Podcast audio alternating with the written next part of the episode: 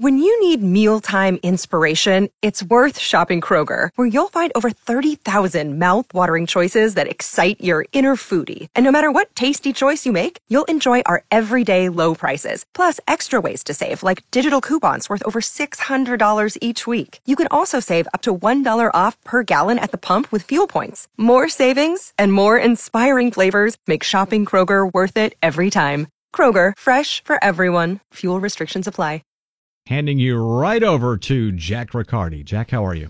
Hey, good afternoon. How are you? I'm doing swell. Look at this weather. It's great. Oh man, it is. It, I noticed that you often point out the weather because at one point we were kind of holding you responsible for the weather, and I feel like now you're kind of polishing the apple a little bit. Like every time there's a good day, it's like it's a. I know, will, it's a. I it's will, a Christian blood production. I will take credit where credit's yeah. due. Sure, absolutely. right guy on KTSA thinks he makes the weather happen. right. Okay. Well, hey, we're going to talk about Halloween costumes a little bit later on, so kind of put your mind on that, and I'll come back to you and sounds uh, good. Ask you about that. All right, I got to start with this uh, because I have been, I have been. This is one of these days that I have been. Ch- Four o'clock could not come fast enough for me today. I have been chomping at the bit for for our get together right now, and I'm glad you're here and you can join the show at 210 599 5555. I, first, I got to admit, this debate between John Fetterman and Mehmet Oz last night, I thought it would be bad. I thought I knew what to expect. I figured because the Fetterman people agreed to a debate, they had some kind of plan or there was some way in which this could work. And it was much worse uh, for John Fetterman than I ever imagined uh, it would be. I mean, it really leaves you questioning how people around him, how his wife, his family, his close circle. I mean, you, you know, when people run for office, there's a lot of, you know, leeches that just attach themselves to you, hoping to get something out of it. And they don't give a damn about you, but they, they are looking, you know, to hitch their, you know, wagon to a horse. So I'm not talking about those people, the professional political class or Democratic activists or operatives or whatever. I, I, you know, I'm just saying, aren't there people that like him? And they let him do this last night. This is how he opened the debate last night, cut number eight. As lieutenant governor, you're running for a seat that could decide the balance of power in Washington. What qualifies you to be a U.S. Senator? You have 60 seconds. Hi, good night, everybody. I'm running to serve Pennsylvania. That's the, that's the opening of the debate. Good night, everybody.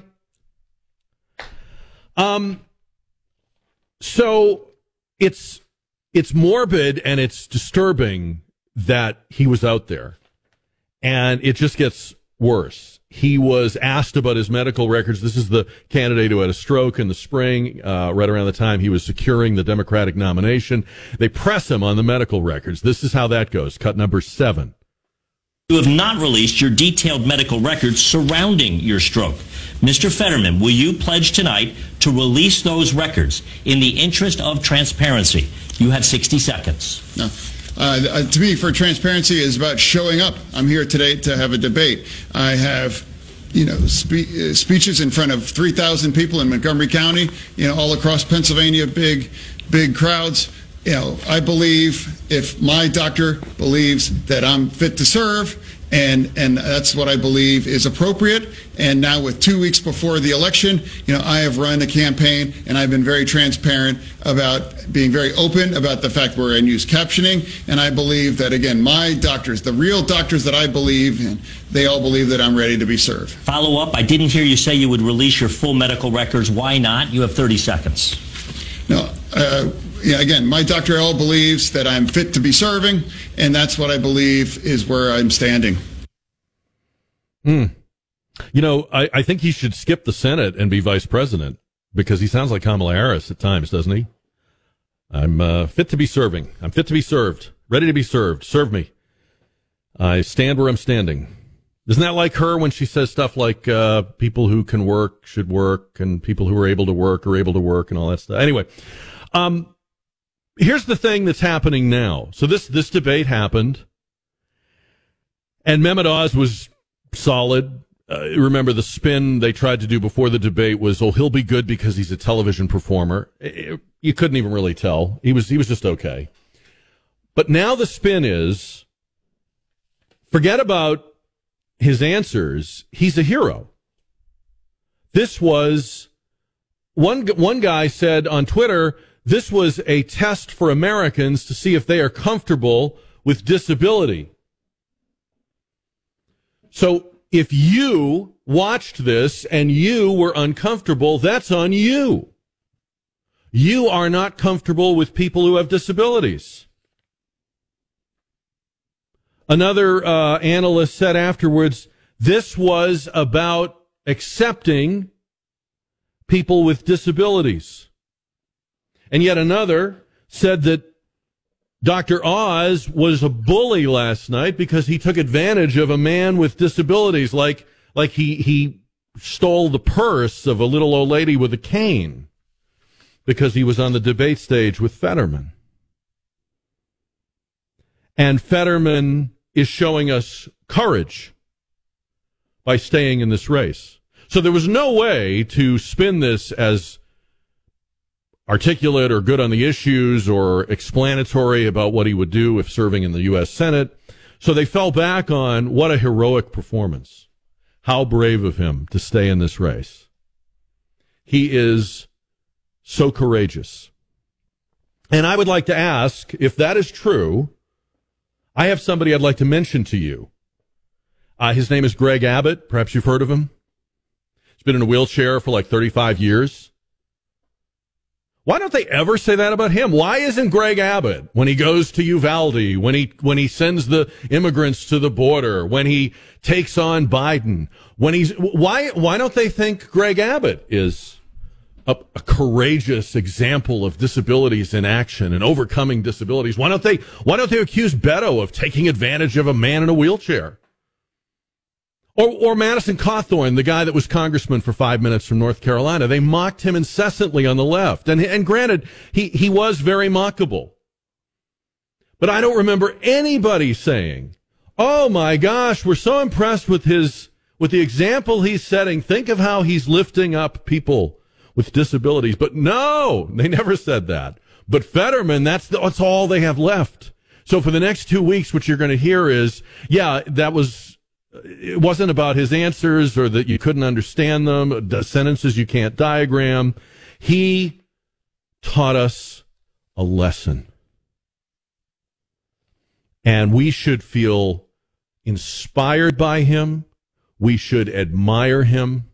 He lifted up people with disabilities. This is a teachable moment, said another analyst last night. This is a teachable moment. By the way, if that's the spin, Guess who else that could apply to? Think about it for a minute. Think about how you could use that same argument, say, in two years for another candidate who will be inarticulate and confused and unable to connect the beginning and the end of a sentence or remember what he did or talk about what he did. I guess that will also be inspiring and a teachable moment. We got a lot to learn. 210 599 5555. And then I love the story today. Have you heard this? So it looks like the Twitter thing with Elon Musk is going to happen. Apparently, he is going to own the company and he's going to be the boss over at Twitter. And he just tweeted out a picture of himself walking in a Twitter headquarters. He's very, uh, you know, he's very, um, what's the word I'm looking for? He, ha- he has a lot of swagger, this guy, Elon Musk. Uh, but so do his uh, future employees because Twitter employees have just sent a letter to Elon Musk with their demands. And I'm wondering uh, how hard he must be laughing right now. Elon Musk gets a letter from Twitter employees, and he has said, by the way, there's going to be a lot of layoffs. He thinks there's way too many people in there and he plans massive, like we're talking about more than half the workforce is going to be laid off. He says uh, he thinks they have too many people. He doesn't really get what they all do or how they bring value. So this is their, so he has said that, and this is their response to that. We demand respect. We demand safety. We demand that the leadership does not discriminate against workers on the basis of their race, gender, disability, sexual orientation, or political beliefs. We also demand safety for workers on visas who will be forced to leave the country if they are laid off. We demand protection. We demand that Elon Musk explicitly commit to preserve our benefits. We demand dignity. We demand transparent, prompt communication about our working conditions. We demand to be treated with dignity and not to be treated as pawns by a billionaire. Sincerely, Twitter workers. Um, this would tell, if I didn't already know I needed to lay off a bunch of these people, this would tell me I needed to. Um, here's how it works. As somebody that has worked for a lot of bosses and had just at this one radio station, we've had like five different owners. Um, when you get a new boss, when you get a new owner, you have to demonstrate your value to the new owner. That is not the time to call him on the carpet. What, what are these people smoking? I mean, I hope this is just Twitter. I hope this isn't like that whole generation, but I do wonder. You should be putting your nose to the grindstone and whatever the hell it is you do at Twitter, you should be doing it four times as hard, coming early, staying late, working through lunch, that's how you demonstrate your value. That's how you get off on the right foot with your new boss. You think you can make demands? I have news for you. When you buy Twitter, you're buying the concept and the intellectual property of it. You're not buying these, these people that work there. But they really don't get it. They, they really think, I mean, you got to stop and take a moment with this. They really think they're in a position to, uh, we'll show him got some demands. So I want to hear what you think about that. 210 599 5555. And today is a special anniversary. Uh, today is the uh, six year anniversary of one of the all time great tweets. Uh, today is the day in 2016 that Hillary Clinton tweeted out a picture of her as a little girl in elementary school. It looks like a school picture kind of picture. She's got a nice dress on and her hair's all styled and she's a little girl. And she tweeted out, Happy birthday to this future president on October 26th, 2016. And the funny thing is, she's never taken that down. It's still there on the Hillary Clinton uh, Twitter account. Um, I have to I have to say this has always kind of made me laugh and smile. So I guess I should thank Hillary Clinton in a way because I can't say that very often about her that she makes me laugh and smile. But I, I, I do enjoy this. And I guess to me, it kind of, it, it kind of capsulates or encapsulates everything that Twitter can be and everything that is, is dangerous about it at the same time. Now she could have taken this down, and I'm sure they would have helped her, you know, memory hole it somewhere. But it's there, and people have captured it and screen capped it and whatnot. And so six years ago today, she was so sure she would be president that she was congratulating herself from her past. Her her childhood version of herself was writing her a congratulatory note. It, it is that is a teachable moment. That I say will be. We could all fall into that trap. So don't don't be a Hillary Clinton. I really think the Fetterman and Oz debate could have gone a completely different way. I mean, I really don't know why they did a debate because they they've been dodging them. Other candidates around the country are dodging them. I think the governor of Minnesota has never done a debate. The Democratic candidate in Arizona has never done a debate. But um, I think really, if I if I were the Fetterman people and I was hell bent on putting him on that stage, I would have equipped him with a joke or some sort of self um effacing or you know kind of kind of like uh, you know give him kind of a Reagan zinger. And everybody just sort of laughs and and and understands okay the guy get I think people just need to know does the guy get that he is sounding like this and if he had come out and said, you know, believe me, I, I, I'm thinking better than I'm talking, or my body's working better than my mouth, or whatever, just something that would have been okay, guys, I get it. I get how uncomfortable and disturbing this is, but I'm recovering and I'm going to be fine. And, you know, I won't even be in the Senate till January and I've, I've recovered so much already. I would recover even more by then. I mean, I, I think you could, I think you could do a lot that would probably have turned this into at least a positive or a wash, but they didn't do anything like that. He didn't say anything like that. And then his people came out after the debate and they, they were like adamant. He kicked, uh, he effing kicked Oz's ass. You know, no, no, he didn't. Look, we all can have compassion for someone, but also see them. You can have compassion. You can have love. You can say, I'm going to, um, work with this person or I'm going to help this person or I'm going to hire this person. But that's not the same thing as I'm, I'm blind. I don't see them. And don't give me this ableist crap. I am, I am not taking this. I mean, I, if people fall for this in Pennsylvania, let's sell them the Brooklyn Bridge too, because there's no way. If you, if this is what you think his candidacy is all about, then why did you nominate him before he had the stroke? Was, he had no ableist angle before then. He was just a big, tall galump with a hoodie, and he lived in with his parents or lived off of them. You're making this crap up as you go along. Oh, it's it's it's it's a teachable moment. Yeah, it's a teachable moment, or it's a teachable moment about how desperate political people are. They'd push a dead body across the finish line, which, by the way, did happen. I had to look this up to see if I remembered it. Don, I don't know if you remember. Do you remember a guy named Mel Carnahan? Does that name ring a bell? Not at Does all. name Mel Not Carnahan ring any bell for you? Yeah, I, I remembered this vaguely, so I looked it up today to make sure I was right. This was in 2000 in Missouri. They had a Senate race uh, between the governor of Missouri, named Mel Carnahan. He was a Democrat. He was, he was a good guy. He was, I think, he was an Air Force veteran and was a moderate Democrat, very popular in his state. He was running for the Senate against John Ashcroft. You may remember John Ashcroft was a senator and then he became George Bush's first attorney general. John Ashcroft was one of the architects of the Patriot Act. So they're running for the Senate. It's neck and neck. And one night in October, on his way to an event, Mel Carnahan's plane crashes and he's killed. Everybody on the plane was killed. I think his, his family was with him or his son was with him or something as well. And they were killed. It was too late to take his name off the ballot. So on election day, he was on the ballot and he won.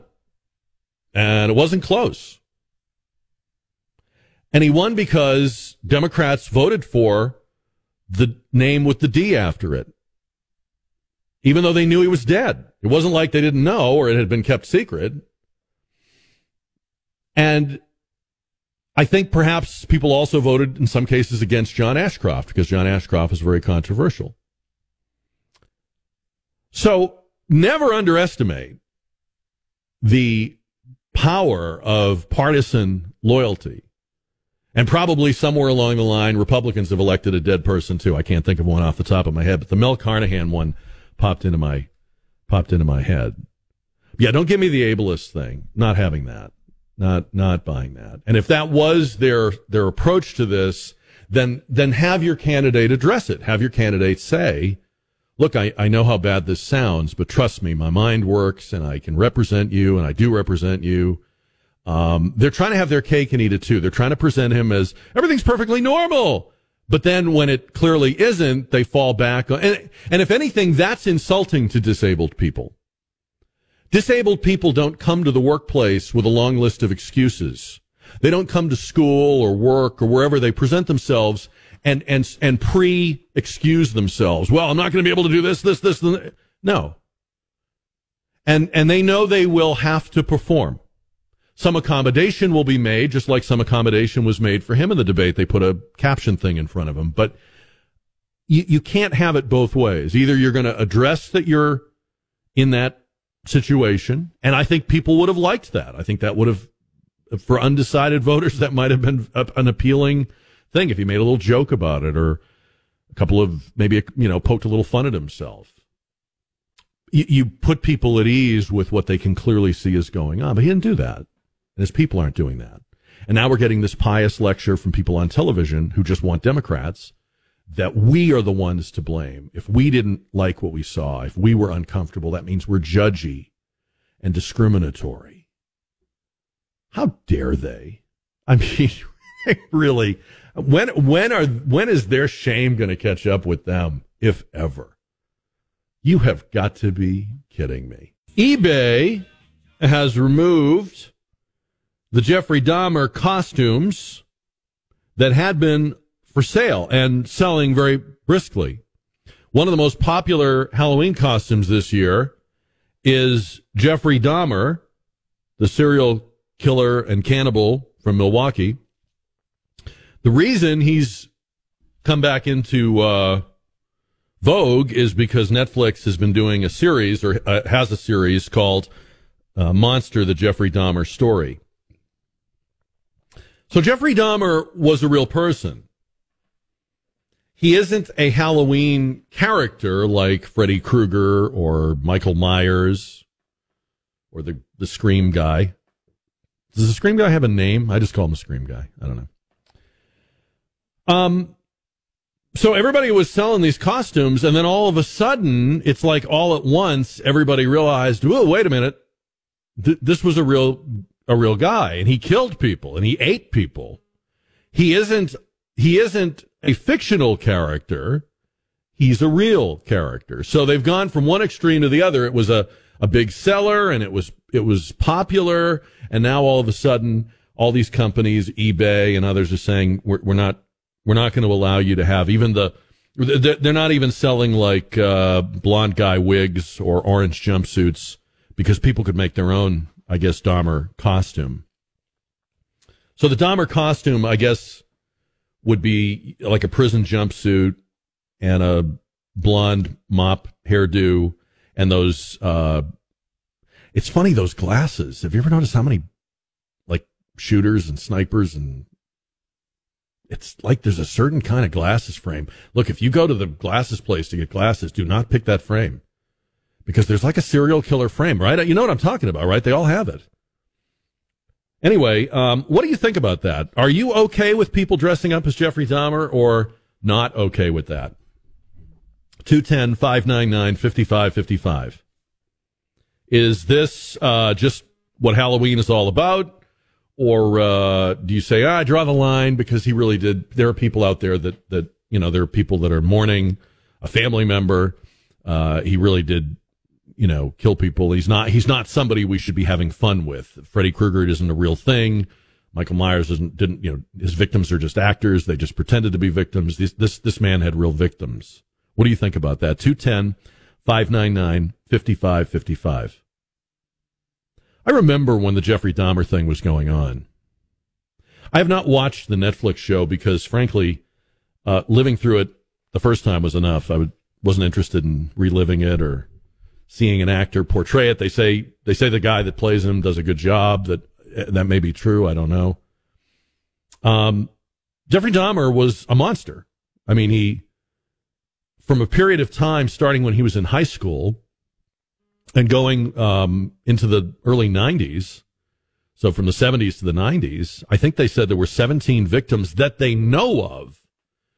Usually, with guys like this, there are some other people who disappeared around the time, or their body was never found or positively identified. He preyed on young men. He he had um, a lot of issues growing up, and he became obsessed with a guy that he saw jogging and he, when he was still just like a teenager, he was going to kill this guy and, and sexually uh, torture him. And he waited in the bushes where this guy always jogged. And that one day, the guy didn't didn't jog or didn't come that way, and so he didn't get him. But then he eventually gave into his fantasies and his impulses and what have you. And uh, right out of high school, I mean, like like a week after he graduated or something, he had his first known victim and they were typically people in their teens and early 20s. He was gay. Some of his victims he met that way, but some of them were straight. And when you hear about how he lured them, it's kind of crazy. You think now, who, who would fall for that? Who would meet a stranger and say, yes, I'll come to your apartment and pose for pictures? But people did. And then he started going after even younger, he became fixated on um, Asian, uh, like Thai and, and Laotian boys. Um, and he got some of them. And uh, that was, if you remember at the time, that was the case. This was this this really stayed with me. I think of all the stories about Jeffrey Dahmer, this is the one that stayed with me. He had this young guy, this teenage boy, Laotian. He he got him to come to the apartment, but the guy survived what Jeffrey Dahmer did to him. Jeffrey Dahmer would drill a hole into his victim's head and pour hydrochloric acid. And somehow th- this guy survived the first treatment. He got away and was out on the street begging for help, but he didn't, he didn't speak English. And if I remember the story, the police and the firefighters and the EMTs came. This guy was clearly hurt, but Jeffrey Dahmer fooled them he told them that this was his lover, that this was his partner, and and they and they believed it. They even went up to his apartment and he said, "Look, I've got pictures of me with him, and he, you know, he's just drunk. Let me let me leave him with me. I'll take care of him. I'll get him over this." And they and they did. And he killed this guy, teenager. So this is the Halloween costume. And I'm just curious. I mean, is that like, hey, come on, you know, it's just a Halloween costume, or does that cross a line for you because it was a real person? And I want to get your thoughts on that. 210 599 5555. eBay, Amazon, other retailers saying they won't sell the costume, but initially they did, uh, which is interesting. Uh, John is on KTSA. John, good afternoon. Good afternoon, Jack. I, am just confused because I see Viking and pirate costumes, and the historical record's pretty clear on what they did to people. I'm just, is it the concern that because it's an individual, identifiable person that killed people and mm-hmm. brutalized them, but it's okay to just put on a costume for a culture, just not a person? It seems like a pretty. So you would you would liken this to like dressing up like a pirate? Is that what you're saying?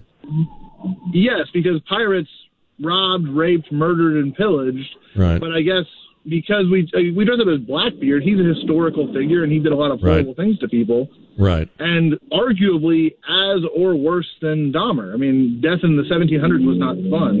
Mm-hmm. I, I, I, don't know if the pirates the outrage... ate. I don't know. I don't know if the pirates ate their victims, but. Uh, I might have to I might have to disagree with you about the the the being worse, but um, so if you were if some if you were wearing this costume and somebody said, you know, kind of called you out on it, you would respond, well, what about people that are dressed like Vikings and pirates and soldiers and what have you? You'd say, well, they've, they, they've engaged in, in these acts as well. That would be your, your answer? No, I wouldn't answer because the kind of person that objects to a Halloween costume on that basis would object to any answer I gave them. They're not serious people. Oh, okay. So you would have no answer. Would you wear this costume yourself? No, I'm an adult. I wouldn't wear a costume on Halloween. I think it's a children's holiday. Um, that's a but, good answer. I'm glad you said that, John, because I that's my that's my thing about Halloween. I really wish we would leave this to kids. All right, what if your what if your child wanted to wear Jeffrey Dahmer? How would you feel about that? I would take them to a child psychiatrist because I'd be my four year old should not be dressing or know who Jeffrey Dahmer is. And Jack, yeah, you're evading the answer though, John. I mean, if you're if your child of let's say your child is 13 or 14, he knows who Jeffrey Dahmer is. They all do because they see it on Netflix. You you would say what? Yes or no? You can wear the costume. I'd say yeah. If you want to wear if you want to wear a Jeffrey Dahmer costume because you think it's scary, creepy, or edgy, Halloween's the night to do it. I, I don't right. see. Okay. Again, I don't see the distinction between a rapist pirate or a murdering Viking and Jeffrey Dahmer. That they all did horrible things. Mm-hmm. Halloween's a scary holiday. That's why we dress up as scary things on Halloween. Mm-hmm. Okay. So John says he would not dress up because he's an adult, which is the correct answer. But as far as his kids, he would let his kids wear a Jeffrey Dahmer costume. How do you feel about that? Yes or no? Are you okay with Dahmer costumes or not? So when I was in high school, there was uh, we used to have a a Halloween costume contest at school. It was like a school assembly, and um, so if you wanted to enter, you I don't know if you could wear the costume all day, or you might have just had to put it on for the assembly. But anyway, the the the I, and I did not I wasn't a contestant, but the contestants wore their co- we were we were all in the gym, and the people in their costumes came out, and you know applause, booze, whatever, and then they gave prizes. The I remember um, the year it was the year that um, somebody had. Do you remember when somebody tampered with Tylenol packages? It was um, I forget where it was. It was it was somewhere in the Midwest. Uh, uh, people had had put poison in some uh, Tylenol uh, capsules packages. This is why when you buy Tylenol or any of those things now, they're so like triple tamper proof, you know, wrapped, and there's the foil seal, and there's the red thing, and the b- because of this terrible incident, and several people died. I think it Several was Chicago. Jack. Was it Chicago? Okay. One of the Halloween costumes at my high school was a tampered Tylenol bottle. I forget who it was. I don't know if it was a boy or a girl, but the kid dressed up like a giant Tylenol bottle that had been tampered with. People loved it. People thought it was very clever. People had just died. Not years ago, like that month or the month before. I want to say it was in the fall that it happened. Um, so I don't know if that means we were just a bunch of jerks, which we probably were, and I still am, or if we've changed and this is sort of the, the Jeffrey Dahmer costume is sort of like the, the 40 years later example of the, of the Tylenol bottle. But, um, would you be okay or not okay with the Jeffrey Dahmer costume? And I have to say, I completely agree with the, the caller who said adults don't need to be dressing up in, in costumes at all. I do feel a little sorry for you when you, when you do that. Sorry, but I do. Uh, Bob is on 550 and 1071 KTSA. So would you be okay with it or not okay with it, Bob? You know, I would be okay with it. Um, I I I'm an old guy, and I kind of like Halloween, and and I don't think I would dress up as uh, uh, as Dahmer. But if I met him at a Halloween party, I wouldn't avoid him. Well, I think you should. I think you should avoid him if you meet him, uh, Bob. That's the whole point. Is you need to avoid Jeffrey Dahmer. I'm not talking about the real. I know you're not. I'm Dahmer. just. talking about. I'm just kidding with you. You know, you know I- I know. You don't seem like a guy that would go to somebody's don't know how apartment and take pictures. Or laugh at anything anymore. That's right. They don't, Bob. Well, You're right. don't know how to laugh You're right. and make fun of anything. Let me ask you this, though. so Let me ask you heck? this. Okay, can I ask you one more question? And I promise I'll let you go. W- what if you right lived? What if you lived in Milwaukee, where the victims were and the survivors and their families are? Would it be over the line to wear it there? Yeah, absolutely. Just like dressing up as Klebold or somebody like that in Colorado would be. Okay. Oh, so you think it would be all right to dress as the Columbine killer in another city, but not in Colorado? Really? Um, maybe. Huh. Okay. You I don't know about that. That's a that's a whole the nother. Go ahead. uh, The world doesn't care what I think anyway, so it's it's all about costumes and makeup and shock and stuff like that. Yeah. Yeah, uh, no sense. Bob, I care about what you think. really That's why is. we're that's why we're talking. I mean, what do you mean the world doesn't care what you think? Of course we care about what you think. Well, anyway, like I said, uh, it, it's it's not as big a deal as you could make it out to be. But yeah, Okay. to do that in Milwaukee would be bad. To do Columbine in in uh, Colorado, In would be bad. Okay. All right. Bob, thank you, sir. I appreciate your call. I do I do care about what you think. That's kind of what I'm here I'm here because I care about what people think. I want to hear it. Uh, that was very awkward though. I don't know that's probably one of the hardest conversations I've ever had. It just seemed very weird. Uh, but thank you for calling. 210-599-5555. Maybe this is just too awkward a thing to talk about. I, I hadn't I hadn't considered that. Um, I saw that the eBay was pulling it and the other retailers were all virtue signaling. Oh, us too. We're not going to do it. Um, but, and, and that always, stuff like that always kind of alerts me or pings me because first you were okay with it. You knew who he was. So why was it okay like a month ago, but it's not okay now? And then you're making a big announcement about how you're taking it off the market. Um, and then I started thinking, well, do people even care about that? Or would people think, no, the point of Halloween is to be shocking and outlandish and outrageous. And, you know, it, that's why you have costumes with fake blood and wounds and, you know, arrows through the neck and all that stuff. Um, so maybe this is too hard to talk about, but if you want to give me a shout on it, we'll do that. All right. So I was uh, telling the story about how when I was in high school, we had a Halloween costume contest. Mm-hmm. And I don't remember any of the other costumes. The only one I remember was the kid that was dressed up like a tampered bottle of Tylenol. you know, I remember when that was going it, on. yeah, it tied it that had just happened and yeah. it tied in. You couldn't do it now. Nobody would know what the hell you were talking about. Right. But but at, at the time people knew what it was a reference to. Everybody thought it was hilarious. Is that does that seem akin to this Jeffrey Dahmer costume that was at one point was the most popular costume for this year's Halloween, and now all the retailers are saying we won't sell it. Yeah, it does.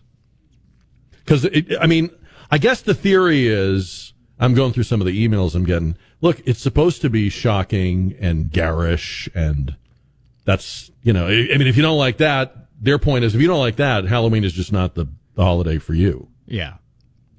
And the reality here is that, I mean, look at the nature of Halloween. It's spooky, it's scary. Mm-hmm. And mm-hmm. human nature mm-hmm. is, we're built to be drawn to the macabre, if you will. Mm. And especially as children. And that's where a lot of this stuff comes from. Like, I remember so, that Tylenol thing because I was a little kid when right. that was going on. And so, so, what does it say about us, though, that that was funny 40 years ago or it was okay 40 years ago and it, this is not now? everybody can't dress up like strawberry shortcake for for Halloween. I mean, it's just mm. it's Halloween. Where you want to tra- talk creepy? Yeah, I was just picturing you dressed up as strawberry shortcake, and that you know I wasn't going to. That, that was off the chart creepy, right there. Careful what you ask for, because in 2000, mm. at the radio station I was working at in Fresno, California, mm-hmm. uh, we were kind of a you know adult alternative. We played a lot of No Doubt mm-hmm. back then. Okay. And on a dare, uh-huh. I went as Gwen Stefani. Oh. Look it up. It's true. Oh, I'm not going to look it up. I yeah. completely accept your. I, I would like to totally accept. I would like to say at this time that I will stipulate to your version of events. Had you not brought up strawberry shortcake, I'd have mm. never thought of it. But I think yeah, I left the door open for that, didn't I? cracked it. Open. He's like, one of these days, I'm going to tell my Gwen Stefani story, and yeah. Jack just rolled out the red carpet. All right, oh, 210 599 5555. Yeah, it, this is. I'm, I'm getting email from people saying I wanted to call in, but I was afraid you'd yell at me. I don't think I yell that much, but anyhow. Um, it, are you okay or not okay with it as a as a Halloween costume? I to me, um, for starters, I, I don't see it as a, as a costume that kids would would think to wear or choose to wear. It seems like something more that adults would do. But the question it raised for me more than anything was because of the Netflix series, which is the whole point this is happening. There was no interest in Jeffrey Dahmer costumes a year or two ago, right? But because of the Jeffrey Dahmer uh, Netflix series, does this mean that people are having a hard time differentiating between what's real and what's fictional? Because I will say, when you watch Netflix or you scroll through your menu on Netflix, it's kind of hard to tell which things are reality based and which things are not. And they do a lot of dramatizations and re- like The Crown is a good example. The Crown is very entertaining. I mean, it's gr- it's great television, it's probably about 50 to 75% historically accurate. I'm probably being generous. And not everything in there is accurate or, or proven history.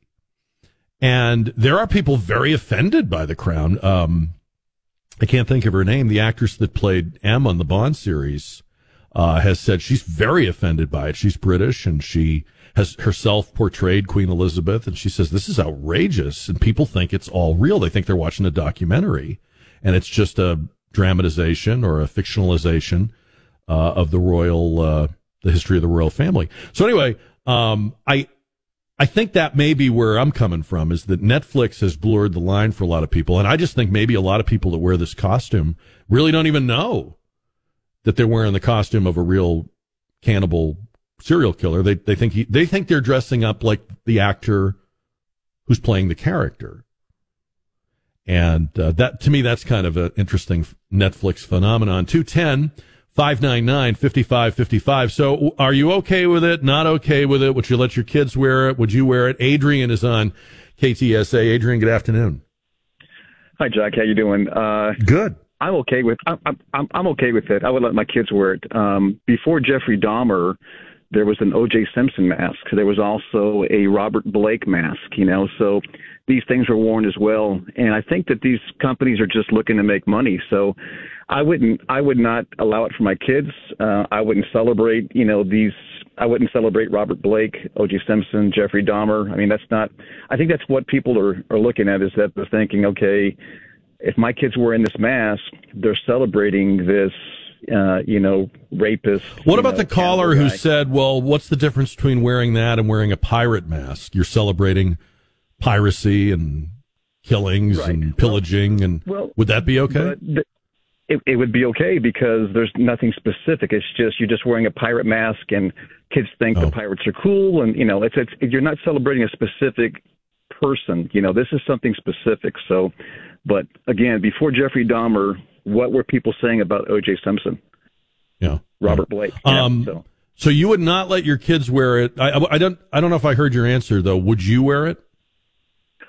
Of course not. Why would I waste money on celebrating a piece of garbage? You know, I mean, th- these Okay, are so- garbage people in history. You know, no, So you're not okay with it for yourself or for your kids? not at all. But the Gotcha. people that want to waste their money on, on garbage and celebrating garbage, Okay. you know, they're gonna they're gonna come to, to our doors and you know looking for candy, and I'm gonna just, I'm still give, give them candy, but I'm I'll just think, you know, what what what were they thinking, kind of thing, you know. So Yeah. There you go. what do- what, Uh, Adrian, what do you- thank you. Thank you for the call. Uh, Sam is on 550 and 1071 KTSA uh, on our poll question about the Jeffrey Dahmer costume. Hi, Sam. How you doing today? Uh, listen, I just wanted to make a, a couple of comments uh, uh, about the gentleman that said about being okay to dress up as as Dahmer. On the same coin, but the other side, I would ask him, what if one of his relatives had been one of the victims and he ran across somebody dressed as Jeffrey Dahmer? Yeah. What about that? Now, Yeah. as far as the, the thing about the macabre thing about the Halloween, I like to quote a famous uh, comedian, Steve Martin. He used to say, "It's a sick world, and I'm a happy guy." okay. All right, Sam. Thank you. Uh, 210 599 5555. Michael is on the radio. Hi, Michael. Hi, how you doing, Jack? Yeah, I got a suggestion. You know, I'm against it. I, you know, I don't have any young kids, but if I did, I would not allow them. Nor would I put something that horrendous on. But it's it's almost like uh, not enough time has gone by. You know, maybe a hundred years from now, maybe that might be acceptable. But right now, no. You know, the uh, Well, it's been it's been a- 30 years. How how do you how do we know how much time is enough time? Well, it's kind of like a uh, uh, it's kind of like a birth certificate. After a hundred years, that becomes public information. Before that, So it's got to be something you know- from 100 years ago or more. I think so. I think so. That way, you know, nobody's going to be alive. What if You know, what if somebody dressed as what if somebody dressed as a slave? Slavery's more than 100 years old. Would that be okay? I think that would be. I think that would be. You know, Well, you know that would be you know that would be come on you know that would be incredible there'd be a huge we have Oh, to have a, yeah, like a yeah, national yeah. conversation I- I- about that if that happened. I don't think your 100 think year that- thing works because it depends on what we're talking about. Some things fade over time and some things do not. Look at all the politicians that get in trouble for blackface uh, pictures and some of those go back 30 40 years even more. But that's the kind of thing if you've done it it doesn't matter how far back it was or how old you were when that surfaces it's like a torpedo you're done years. a- and, and I wonder, by the way, I wonder if the Jeffrey Dahmer costume will be like that for somebody. I wonder if someday, I, I won't be here, but you know, someday years from now, somebody's running for governor or senator or public office, maybe not even in this country. and a picture comes to light that when they were younger, they dressed up as Jeffrey Dahmer. I, I have the feeling that will be a story someday you'll be discussing with my successor on talk radio or whatever it is. Debates for the midterms. John Fetterman and Mehmet Oz in the Pennsylvania uh, Senate race. That was last night. Here is um, John Fetterman um, on raising the minimum wage, cut number 13. No, we, we all have to make sure that everyone that works is able to. That's that's the most American bargain. That if you work full time, you should be able to live in dignity as well. True, and I believe they haven't have any businesses being being. Uh, can't have businesses being subsidized by not paying indi- uh, individuals that just simply can't afford to, to pay their own way. Mm. What happened to like your wife or your husband just saying no? I, I I'm I'm stepping in here. I'm intervening. You may not realize I'm not letting you do this. You know, where are these political wives? Anyway, um, we're going to talk about that debate. We're going to talk about the New York uh, governor's uh, debate and some of the other ones here as well. Uh, 210 599 5555. We're going to talk about student loan debt forgiveness and where that's going. You know that a court has held that up, uh, at least for the time being. And then we've been talking about um, Halloween costumes with that holiday fast approaching. eBay and other retailers have made a big deal of announcing they will not sell, they will stop selling. But remember, they were selling uh, the costume where you would go out as uh, the actual real life serial killer, cannibal, uh, predator, Jeffrey Dahmer. So first it was okay. They packaged it. They sold it. They were tying into the Netflix series. And then they made these big announcements. Oh, we're, we're pulling it back. We're pulling it off the market. That, that reeks of hypocrisy. But I, I just wanted to put it in front of you. I, I don't, I'm not saying there's a right answer. I just want to hear your answer. Um, are you okay with it or not okay with it or, uh, why or why not? And Mike is on KTSA. Mike, good afternoon. Hey, good afternoon. Uh, I kind of thought about this, and the response that I have for those individuals that, you know, that's their decision to go ahead and have that costume and wear it. Uh, obviously, they're wanting that wow factor. Uh, and let's face it, it wasn't in the Netflix. People don't care, but at the end of his life, Dahmer became a Christian. So if I see somebody in that costume, be like, hey, cool costume, you're that uh, born again Christian Jeffrey Dahmer, right? And just kind of turn it on its head. Oh, Mike. Mike, Mike, Well, Mike, Mike. Mike. That's the truth. That's I was thinking that if somebody came to my door on Monday night dressed as Jeffrey Dahmer, I would pull back the candy bowl and say, "Oh, you wouldn't be interested in this because that's not what he ate." But uh, all right, Mike says he would greet them as a fellow Christian because Jeffrey Dahmer had a prison conversion. Um, he was killed in prison, and and really right after he went in, I want to say like within the first few years of being, he was given like several life sentences because that was the most they could do in in Wisconsin. So he got consecutive life sentences, zero, zero, zero chance of, of ever getting out. And then like, I, I want to say like maybe three years in, uh, a fellow inmate, uh, beat him to death. Um, but here's the thing. These virtue signaling woke companies sold it, then stopped selling it. So they made their, they made their coin on it. Then they made a big splashy deal out of, oh, we're not going to do it. This is, we we have principles. Well, where were the principles when you put it on the shelf in the first place? You know, I mean, I, I, I could see the argument either way, and you guys are making good cases, but to do both is so, that is so 2022, isn't it? 210 599 5555. Remember when um, we talked about how the the Democrats, especially Chuck Schumer, were putting money, Democratic money, into Republican primary races uh, with the express purpose of finding the most extreme MAGA candidate of the say there were several Republicans that were running for a Senate or a House or whatever, they would they would pick out the one that was most MAGA and actually give him or her the money, the Democrat money, so that the Democratic candidate would have a MAGA opponent who would be easier for them to knock off. They could label the person extreme and dangerous, and he or she is an election denier, and so forth. And remember, at the time, we said that's going to blow up in his face, and it's going to be delicious to watch that happen. Well, now it's happening.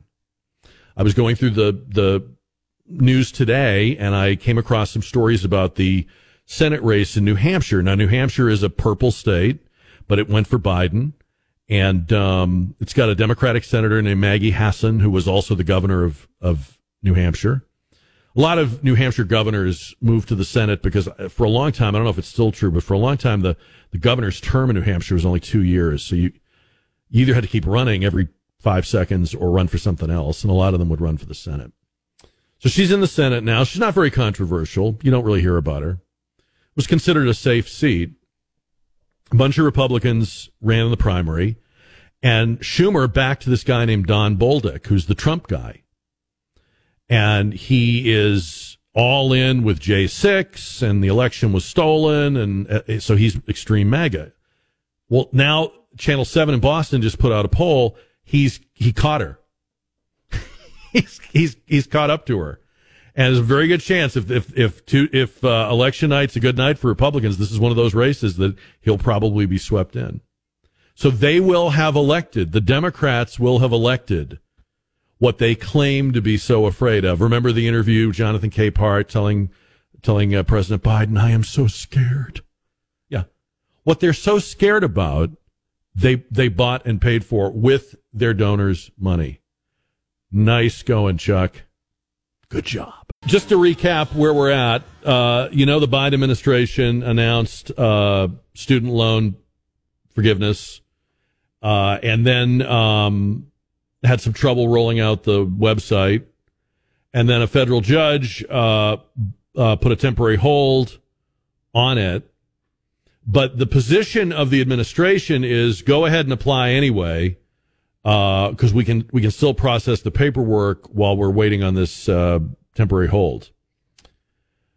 So somebody sent me this. This is a uh, TV news story about a guy named Cody who um, is sort of like the, you know, he's the case, you know, the, the typical case or case in point for student loan forgiveness. Cody is a young man who's uh, been out of college for nine years uh, and owes about thirty thousand dollars. So this, is I want you, to, I want to play this. I'm going to try not to interrupt it. I want to play this TV news story, and then we'll go back over what Cody says. Take a listen to this. The Biden administration is encouraging people eligible for student loan debt relief to keep applying online, despite a court ordered temporary hold. Camila Bernal reports. It may take a little longer, but Cody Hounanian is still expecting a third of his student loan to be forgiven. It's a light at the end of the tunnel. He's referring to President Joe Biden's student loan forgiveness program that would cover $10,000 of his student debt. Because while he's been out of college for nine years, he still owes $30,000. I recently married. Me and my wife are going to be thinking about purchasing a home. So it's all of a sudden kind of right in front of me again because I'm thinking about the kind of debt I have and I need to finance my future and get a home. But okay, while the hold on, hold on, hold on. I can't. I just can't. are you are you hearing what I'm hearing? Cody has been out of college for nine years. Nine years. He says he's married. They're thinking about purchasing a home, but he hasn't paid the money back. It's a light at the end of the tunnel. What?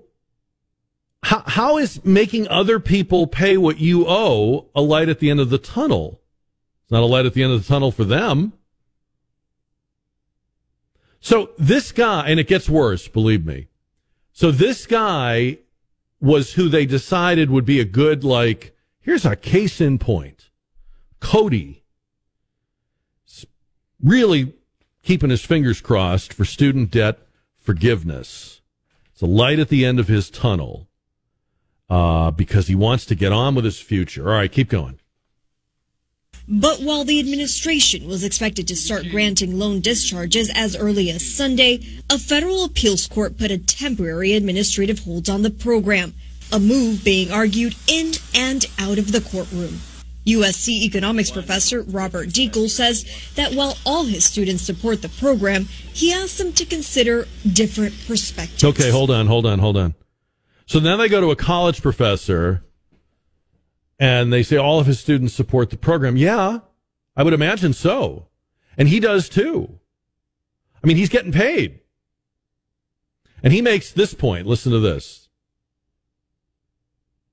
Relative to defense spending and the overall government budget, um, the annual cost is, is not huge. But it, there is, um, it's going to be a burden on current taxpayers. He also says if the goal is to help low income families, the government should instead invest in, say, early childhood education. Mm. As an economist, Dekle says he thinks short term loan forgiveness will only make inflation worse. But Mm. as a professor, he believes long term this will make the U.S. more competitive. We need people with skills. And um, the way to get it is in higher education. Okay, hold on, hold on, hold on. All right, so he's he's a college professor. I, I'm sorry, but you, you ask a college professor. This is their industry. This is a gigantic gift to their industry. I don't think you need to do this interview. I think you can already pretty much sum it up. They're going to be for it, and college students, yes, are going to be for it. And he said he compares it to defense spending. That's really nothing compared to defense spending. Well, everything is nothing compared to defense spending. But then even he admits it's going to make inflation worse. And by the way, if it makes inflation worse, that's going to be harder on not only the people that have to pay for these layabouts, but it, it's going to make it harder on the, the Codys too. So Cody may be planning his future, but Cody is being crushed by inflation as well. And yet these people don't see it. They don't see that they're begging the government to do something that will crush us with more inflation. But I'm saving the best part for last. So this is the TV news story about Cody and student loan forgiveness. Now you may be wondering at this point, as I was as I was watching this, He's been out of college for nine years. He still owes the thirty grand. He's him and his wife both work. Um, what what's he doing that he's not able to just pay off the thirty grand or have a plan? You know, I mean, not all at once, but I mean, thirty grand is manageable. You would think, right? So you're both working, two income family. Wh- wh- what is Cody doing with his education? Listen to this. And it's that education that Hounanian says got him to where he is today. Now the executive director of the Student Debt Crisis Center. Hold on, hold on, hold on, hold on. He's the executive director of the Student Debt Crisis Center, which is a nonprofit. So this phony, I mean, you've got to, I can see why, I can see why the guy sent it to me. This guy is crybabying about his 30,000, but he's making money off a sham nonprofit called the Student Debt Crisis Center. And that tells you everything you need to know right there. How about you get a real job and pay off the debt? But no, you're making money off other people who are in student loan debt. I mean, that, you, you can't make up stuff like this.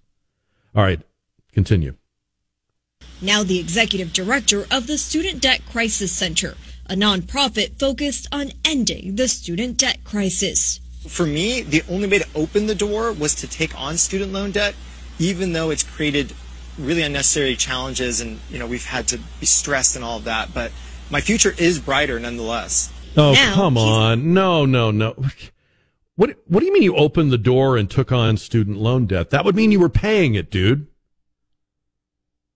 You're not paying it. You're you're you're waiting for Joe Biden to pay it. And you're running some scam on other people that are in it.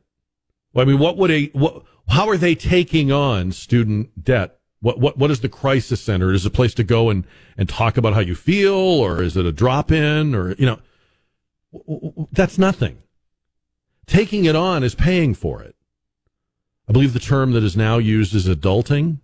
You need to do some adulting, Cody. I mean, you have to see you'd have to see the TV picture of this guy too. He's he's very Cody. You know what I'm saying? I mean, he's he's he's he's not just Cody. He's Cody. So he's waiting for his loan forgiveness, and he says he's got a dream. Listen to this. Now, he's not only waiting for his loan forgiveness, but also fighting so that others can also get the relief. My dream, my vision for a better America in the future is one where my kids don't even have to consider student loan debt. Education What Secretary. the, okay, and so that was it. What what the actual f are we talking about here? My dream for a better America. Wh- Go to work. Pay it back. You borrowed it. You got to pay it back. That's how it works. I, I would never say. I, I, I hope I never sink to the level of saying that my dream for my child is that some someday she will not have to pay back money that she owes. That's my dream. I mean, it's one thing to get away with something. But to say that's your dream, that's your ideal. But see, this to me, and I'm not generalizing, I don't mean to generalize about millennials, but honest to God, you form a nonprofit, you talk this nonsense talk, you're doing everything but the actual thing that big boys and girls do when they have a debt. You hear it on Ramsey's show every day, right? Roll up your sleeves, start paying it back. Uh, it- believe me, I'm not unsympathetic to the to the scam of it all. I'm not unsympathetic to how uh, we have propagandized everyone should go to college and a college degree is a golden ticket. I know we've I know we've run a lot of jive by people and it's not right. I remember even when I was young and, and the things people said about going to college that as I look back on it now were, were pretty much nonsense. We really ought to look at that. We care about this, we ought to care about how people get into so much debt in the first place, the ease with which the misunderstanding or mis or, or, or maybe you'd say illusions under which people sign on for this. The idea that that oh, when the professor says in the piece, um, we need people with skills. You know, we do need people with skills. We need people with skills to fix things at Cody's house and to drive trucks to deliver things to the stores that Cody goes to. And that's what we're not doing enough of. That's what we're not presenting with some emphasis or putting it on an equal. I would just like to see that put on on an equal footing so that, you know, yeah, if you want to go to college or you have a, a career path that requires college, fine, good. But there are other things you can do and have a good life and make good money and be um, indispensable to people. And the trades are begging for those people. And by the way, you never, ever, ever hear about somebody who turns a wrench every day crybabying about how they can't pay back the loan. You never hear that. They went to Voc school. They had to get training. It's funny how they're not the ones asking for a bailout. So I'm just, I'm over this. I'm over these crybabies. I'm over the Codys. Thank you. Rob sent me this. Rob, whoever you are, thank you for sending me this piece. I'm so glad I saw it. Uh, but I want to get your thoughts, your reaction to what you heard. 210 599 5555. Bobby's on the radio. Bobby, good afternoon. Good afternoon. How are you? I'm good. How are you? I'm just great. Just got home. Uh, you are you probably preempted what I, part of what I was going to say that uh, Cody needs to Dave Ramsey. This it's ridiculous. What I'd like to know is how much he that he had that after nine years he still has thirty thousand when he Mhm. when he started out. Yeah. But I had a proposal, and it's that it involves uh, the premise that education is a matter of national security. So I'm for the government buying all of the loans refinancing refinancing at the three percent that we had back when we were going through, and uh, there's no debt forgiveness on the principal, but we're cutting the interest rate down to Yeah. a manageable amount. See, but the problem with that, Bobby, is that doesn't give the politicians uh, a chance to white, you know, white knight themselves to your rescue. That's what they want. They don't want something practical or a little bit. They want to be able to say we wiped the slate clean. But I like I like what you said about Ramsey. The only problem is you can tell from listening to Cody, he's never going to take that advice because in order to take Ramsey's advice, you actually have to and and Dave Ramsey makes you do this. You have to own how you got to where you're at, right? That he'll only help people if they if they own their their journey. This guy doesn't own his journey. It's like it's like somebody else borrowed the money and put it on him. And I'm just I'm over this. I, I, I was not a fan to begin with, but the more I hear from the Codys, the more entrenched um, I get about this. Mike is on KTSA. Hi, Mike. Yeah, hi, Jack. Uh, I just want to say, first of all, I'm listening to you from Georgia. I lived in uh, San Antonio for a while, and I really liked your show, so I continue to listen to you up here. Oh, well, thank you. Over here in Georgia. Yeah. So um, I think that this is going to uh, be a boomerang for the Democrats. I, I think that they were trying to buy votes, and um, I think that there's just too many young people who went to trade school or didn't go to school, uh, and they do other things, or or people who paid off their loans. And I really think that this is going to come back to uh, to bite them. Um, in our own case, my wife and I, my wife went to work when my daughter was going to school, uh, so that we could pay for her undergraduate education, which was expensive, too expensive. Um, and then when she went to graduate school a few years later, she took out loans.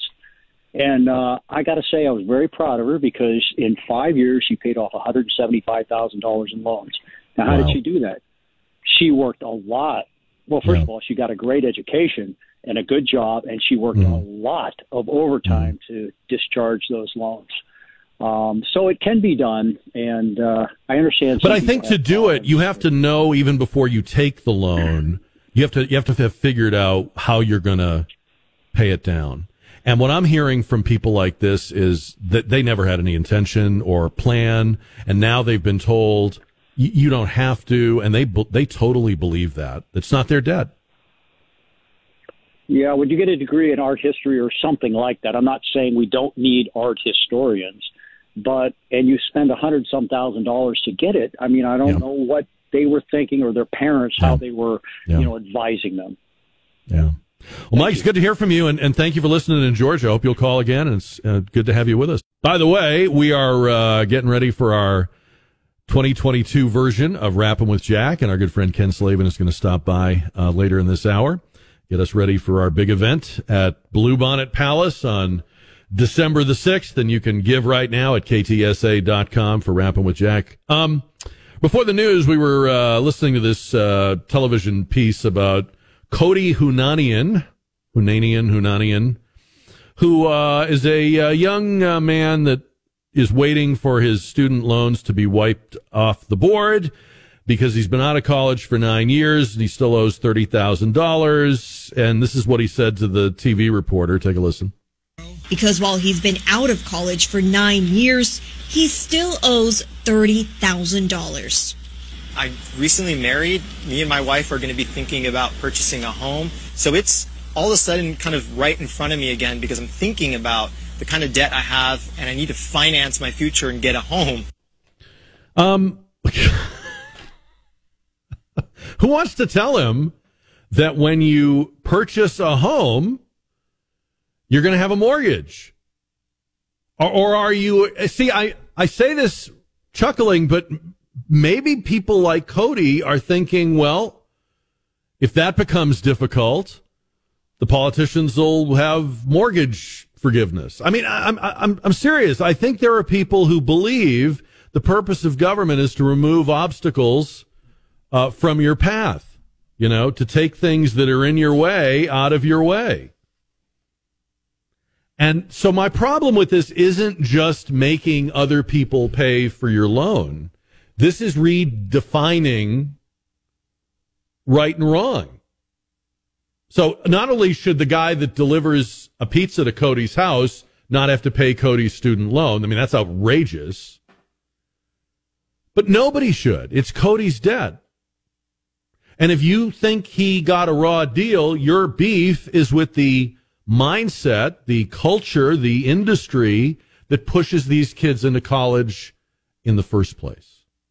It was Milton Friedman who said the three things government should do is defense, uh, law and order, and um, I think the third one was uh, protect property. So military defense, property and contracts, law and order.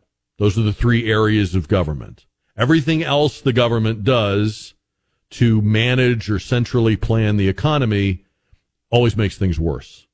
And we lose our freedom in the process. And this is the other thing that the Codys of the world don't realize. Politicians don't give you anything without strings attached.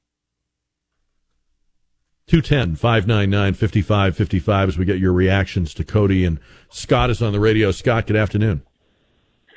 Yeah. Hey, how's it going? Um, I have a lot of thoughts about this, and so just stop me whenever. But but my first uh, thought is that it seems to me every time the government subsidize or get starts throwing money in, the price gets jacked up, especially with Yeah. universities and colleges. Like it's insane now how much it costs, and so that's that's part of it. Yeah, And it's gone up much faster than any other thing you could look at. It's the the price Yeah, is inflated yeah. faster than anything else.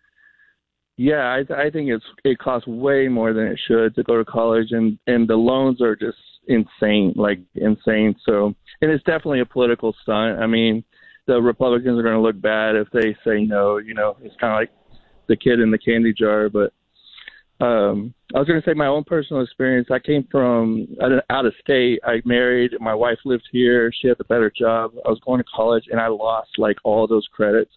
Yet, if you came from Mexico, the credits transferred, and I was paying out of state tuition. But if you came from Mexico, you didn't have to pay out of state tuition. So that Mhm. that just Mhm. further jacked the price up. You know, I, so just to that point, I just feel like the liberals, if you're conservative, you know, you're fighting a losing battle because they're always cushioning, dipping in the coffers, cushioning their base, you know, with Well, they make themselves look with- good spending your money. They they take your money and they spread it around and want the credit. But I, I, I will say, Scott, the only thing I would disagree with you on is I, I don't think it's going to work because I do think a lot of people are angry about it. There's there's way more people not getting this who know they're paying for it than there are waiting for the actual uh, you know payoff. Like this guy Cody, Well, yeah, he's waiting for his money, but think of think of all the people that know they're going to have to pay for his loan, and they're voters too. so Scott, thanks for the call. Uh, Worthy is on KTSA. Hi, Worthy. Hey, brother, how you doing today? Uh, just comment, a question for you. Is that Cody with a Y or an I?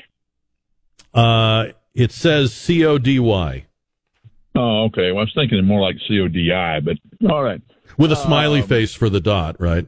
With a smiley face. Yeah, I, Yeah. I think he was more implying, rather than that somebody else was going to pay the loan off for his kids, that there wouldn't be any loan requirements at all because all the school would be free.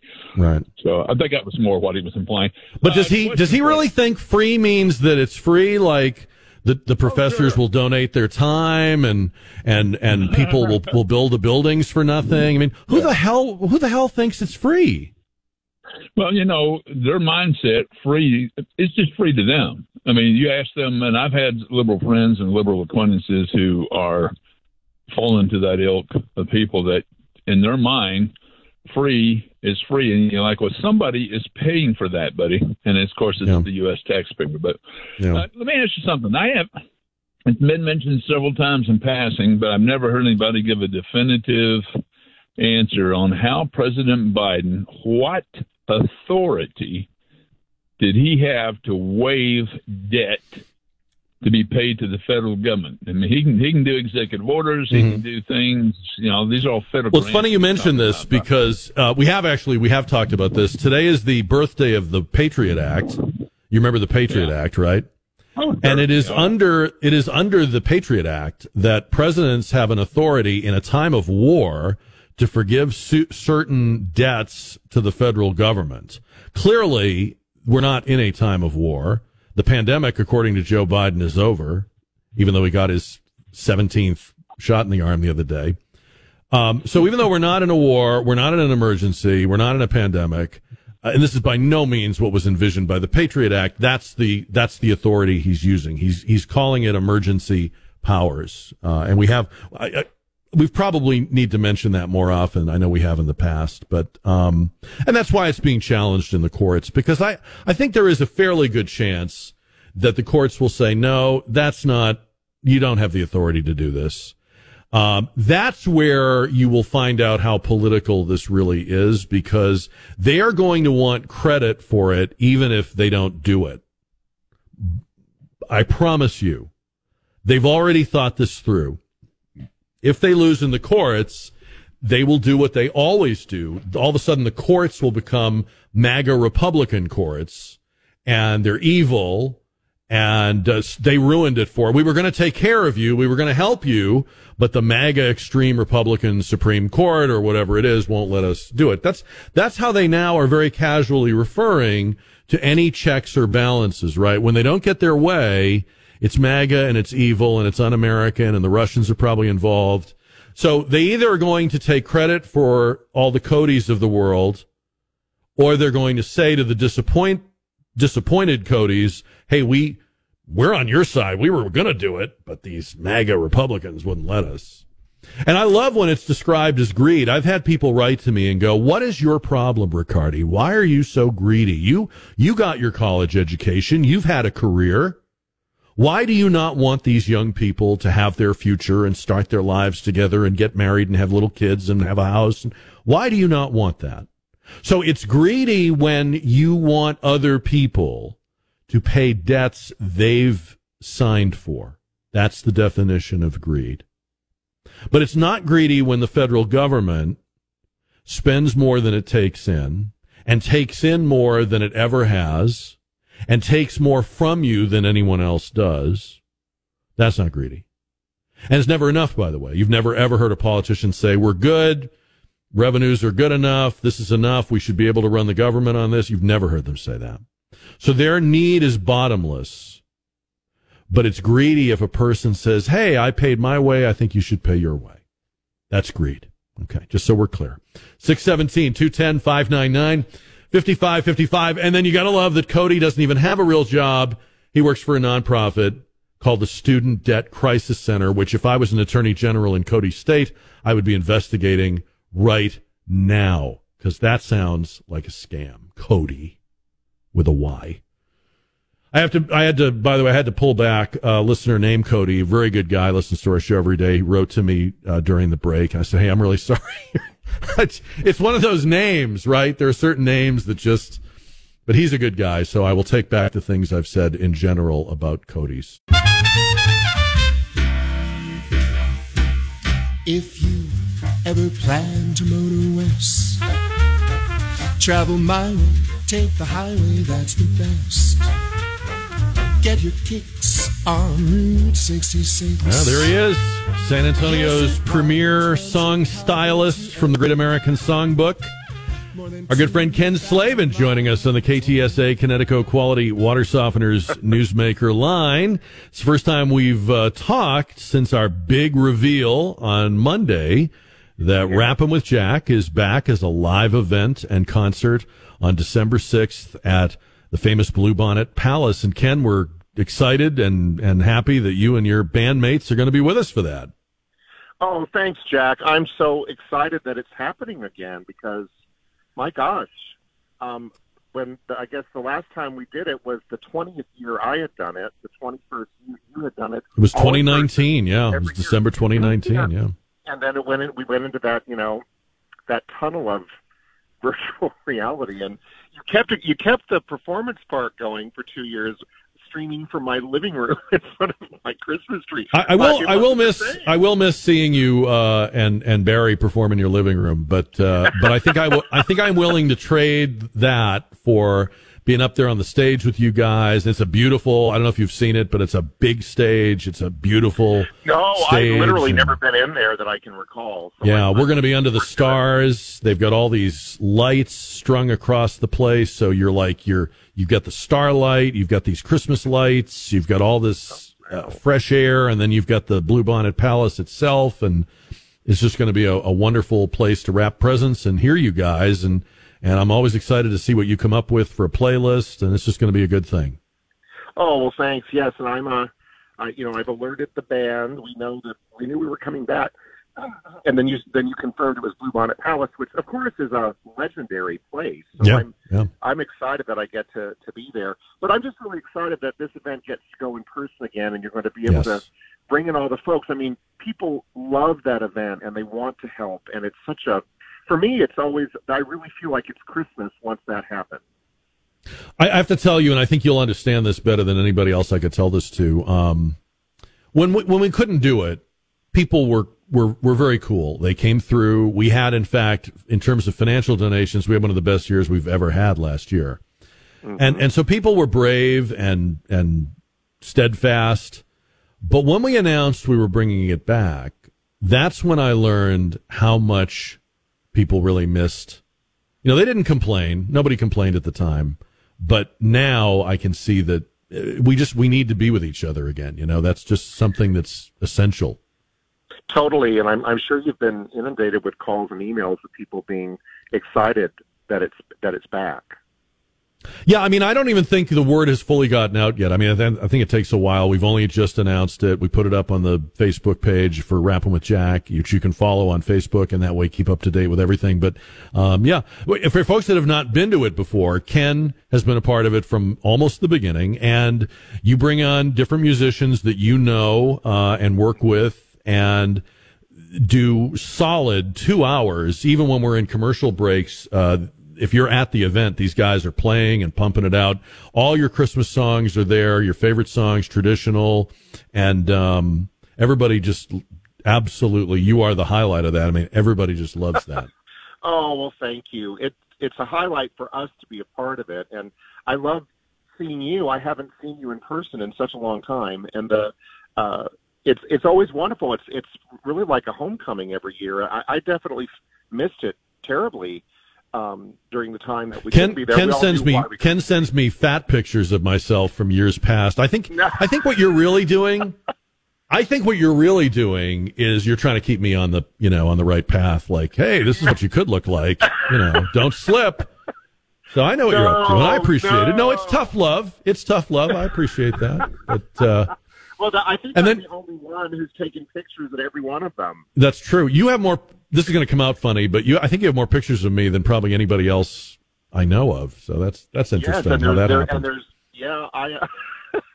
Well, I someday I'm going to do a. Um, I'm going to do them all chronologically for you because I I know I I took I don't know if I took any pictures at the first one I did, but I know over the years I've tried to document it, and and and in you know in the more recent years, last ten or twelve years, I've uh, shared them on Facebook, and so Yeah, no, um, you're great about that. It's, it's it's time for me to uh, to announce that we're going to be a part of it, so I'll put that on my social in the next Good, couple of days and get it out there, and I'll link It's funny how you're the, the you're the music director, but you're also kind of like the phot- photographic director of Rapping with Jack too. We appreciate that you do that. And and just for folks, so you know, and you can go to ktsa.com com and, and click on the Rappin logo. But uh, just so you know, you can uh, donate presents at our drop off locations. They're all open. They're all available now.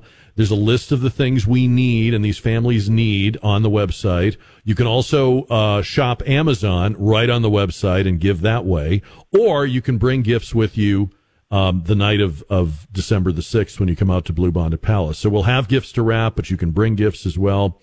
And we're going to make sure that every family member of, of the hundreds and hundreds of families they serve at FSA all have a gift with their name on it to open on Christmas Day. That's what we've done. That's what we're going to do. And Ken, thank you for being a part of it and looking forward to seeing you. Oh, I'm delighted, uh, Jack. Before we go, I was driving home and I heard you starting to sing. You were singing "Getting to Know You." I heard you. That's the first. Yeah, I was afraid you might hear that. I- sing. I wouldn't want you to hear that. It was right on on pitch. It was good. Oh, okay, okay. Well, it's probably good that I just did a little of it then, right? You know the show business axiom, right? Leave them wanting more. Well, you're always welcome to come grab the microphone when the You the you keep saying that, and I don't know. It might happen one of these years. I don't know. I, I would love it. You've got great taste in music. I But, think um, I'll do it when I know it's the last year. You know, that way I can just be like Sinatra, just fade into the fade into the background. Well, anyway, Ken, uh, God bless you for doing this. Thank you for being such a great friend to me and to rapping with Jack, and we're looking forward to it and uh, talking to you soon. Well, thank you, Jack. It's my pleasure. God bless you too, and we'll see you soon. All right, Ken Slavin, who will be leading the band on December 6th at Blue Bonnet Palace for our 2022 version of Rapping with Jack. All the details again at ktsa.com. I'm having trouble saying that. I don't know why. And you can give right there, right now, uh, if so moved. Uh, so we were venting our spleen about Cody. We can talk about him a little bit more. We were talking earlier. I don't know if you heard this earlier. Um, it's our question on the JR poll. Are you okay or not okay with Jeffrey Dahmer as a Halloween costume? It was becoming, it was really trending because of the Netflix series that has reinvigorated or reminded people of the of the Dahmer story, which happened 30 years ago, more than 30 years ago. And then uh, eBay and Amazon and others said, "Oh, well, we're, going to take this down. We're not going to we're not going to sell these costumes, and we're not going to sell the, the things that would make up a costume of him." Uh, and and I know the family of one of the victims came out and and and the news at one point and said, "We we find this incredibly offensive, and we're shocked." They're actually also very offended. Some of these families are also very offended by the Netflix show. They think that the way Netflix is portraying him kind of glamorizes him or or glosses over what he did. And I haven't seen it, so I don't know. But anyway, we'll see how you feel about that. Poll results coming up this half hour.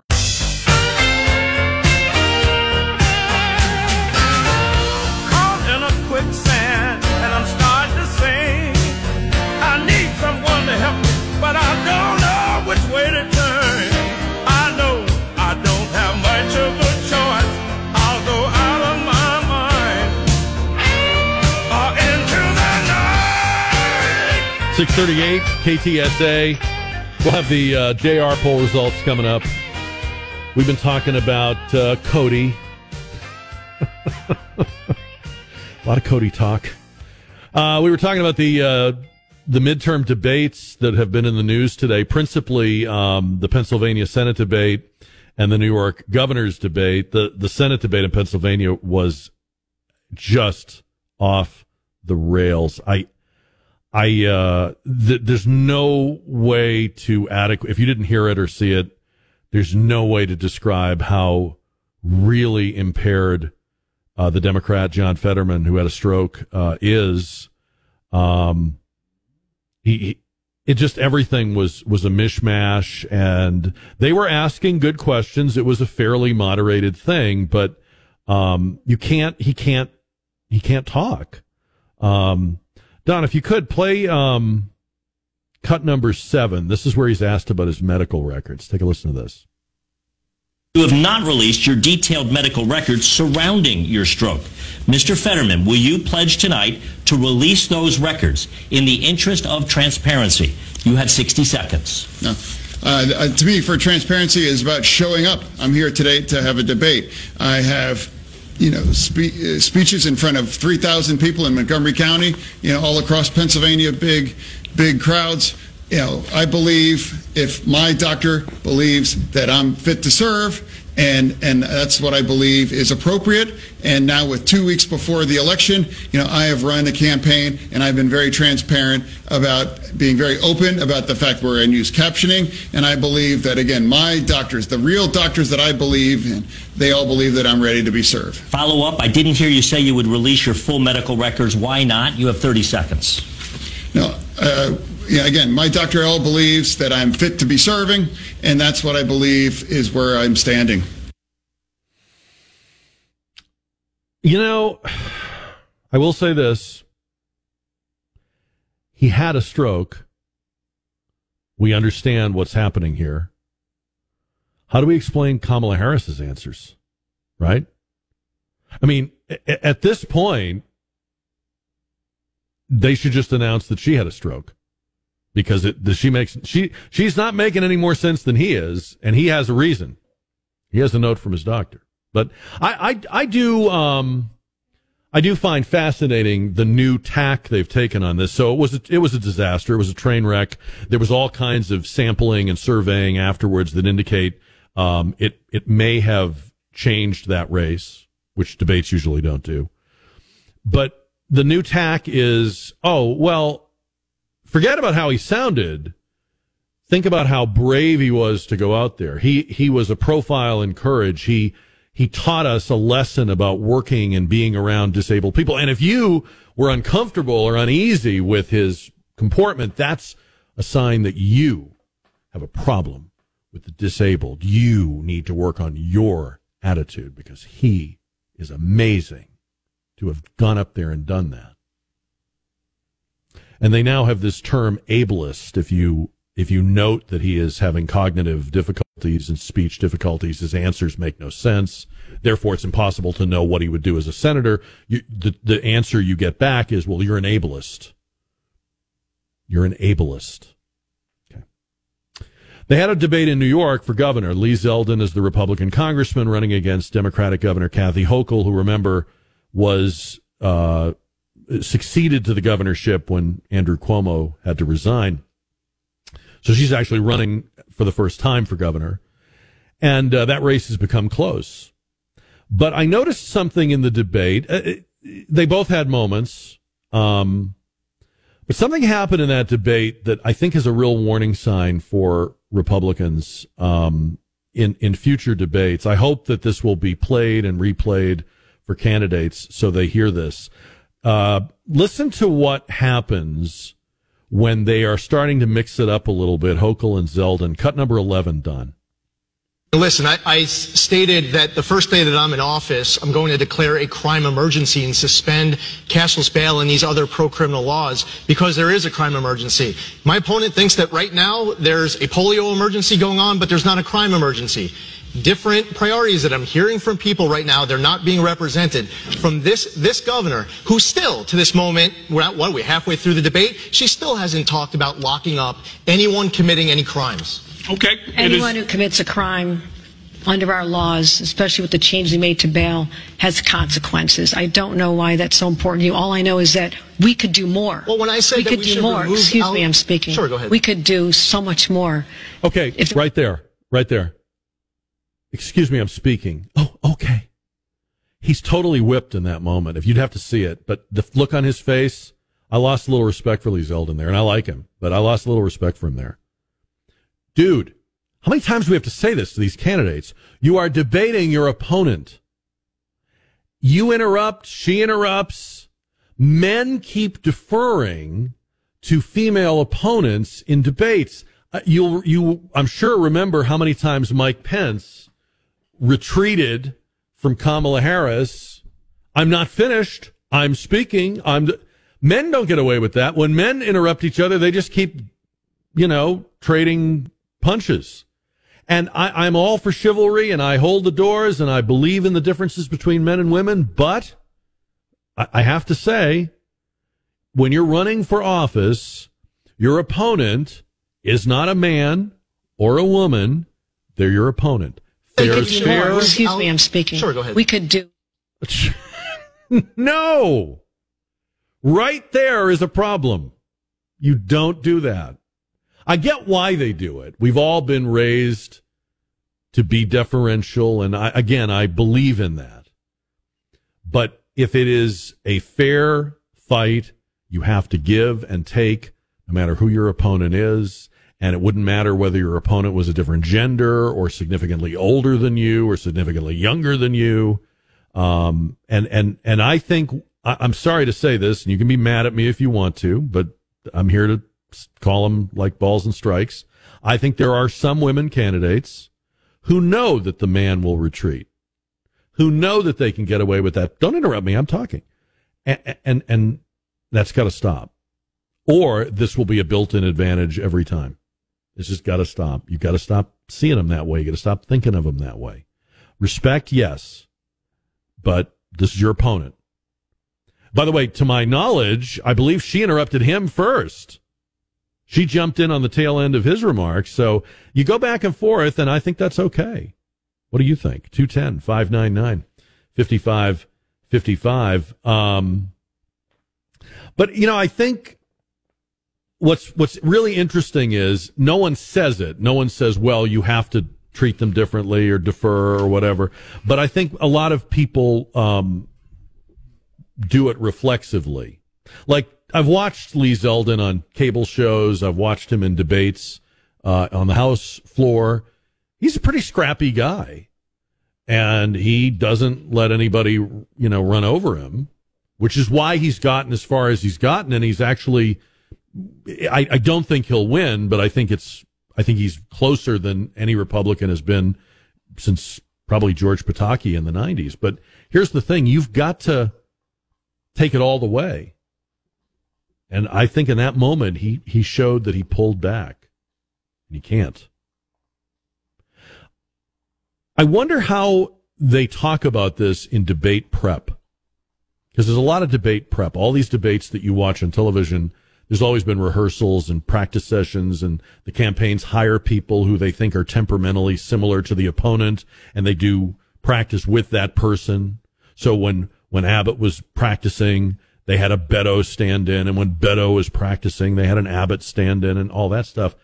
If you, if, if, if they're doing that, I'm hoping they're saying to these male candidates, do not let them play that card. Do not let yourself be cowed or or or get you know hesitant about it. And, and I'm sure there are people who will say that if you take my advice, you're going to sound like you're mansplaining or you're being rude to the woman. But I think most voters at this point, we've had enough men and women serve in all different kinds of offices. I think at this point, when they see you pull back like that, it, it just looks weak. It's not, oh, what a polite man. It just looks weak. It sounds weak. Just my take. I could be wrong. That's how it looks to me.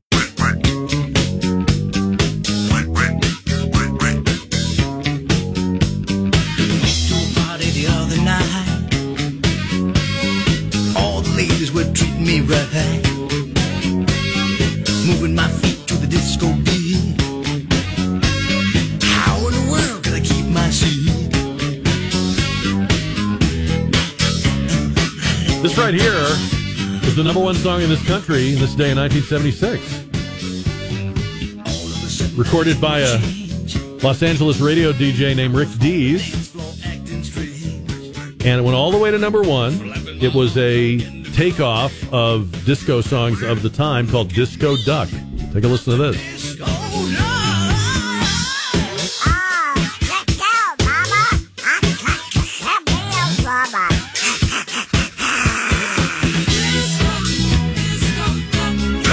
Uh, on radio back in the day would have these records. They'd put out these records. So they were like playing records, but then they were putting out records. And um, yeah, this went all the way to number one. Disco Duck, Rick Dees and his cast of idiots was the name of the band. And uh, I, I will tell you a quick story about Rick Dees. When I was just getting into the business and uh, just trying to get, you know, get a job somewhere, get hired, I would send out tapes all over the country. Just everybody, anybody, you know, it, just ridiculous. In those days, you would send cassette tapes. And I must have sent one to him. I don't remember why I would have done that, but I did. I, I guess I did. I don't even know what, what, what sense that made because he was not, I don't believe he was in management. I think he was just a morning host, but, um, he sent me a very nice note. I don't know if I still have it.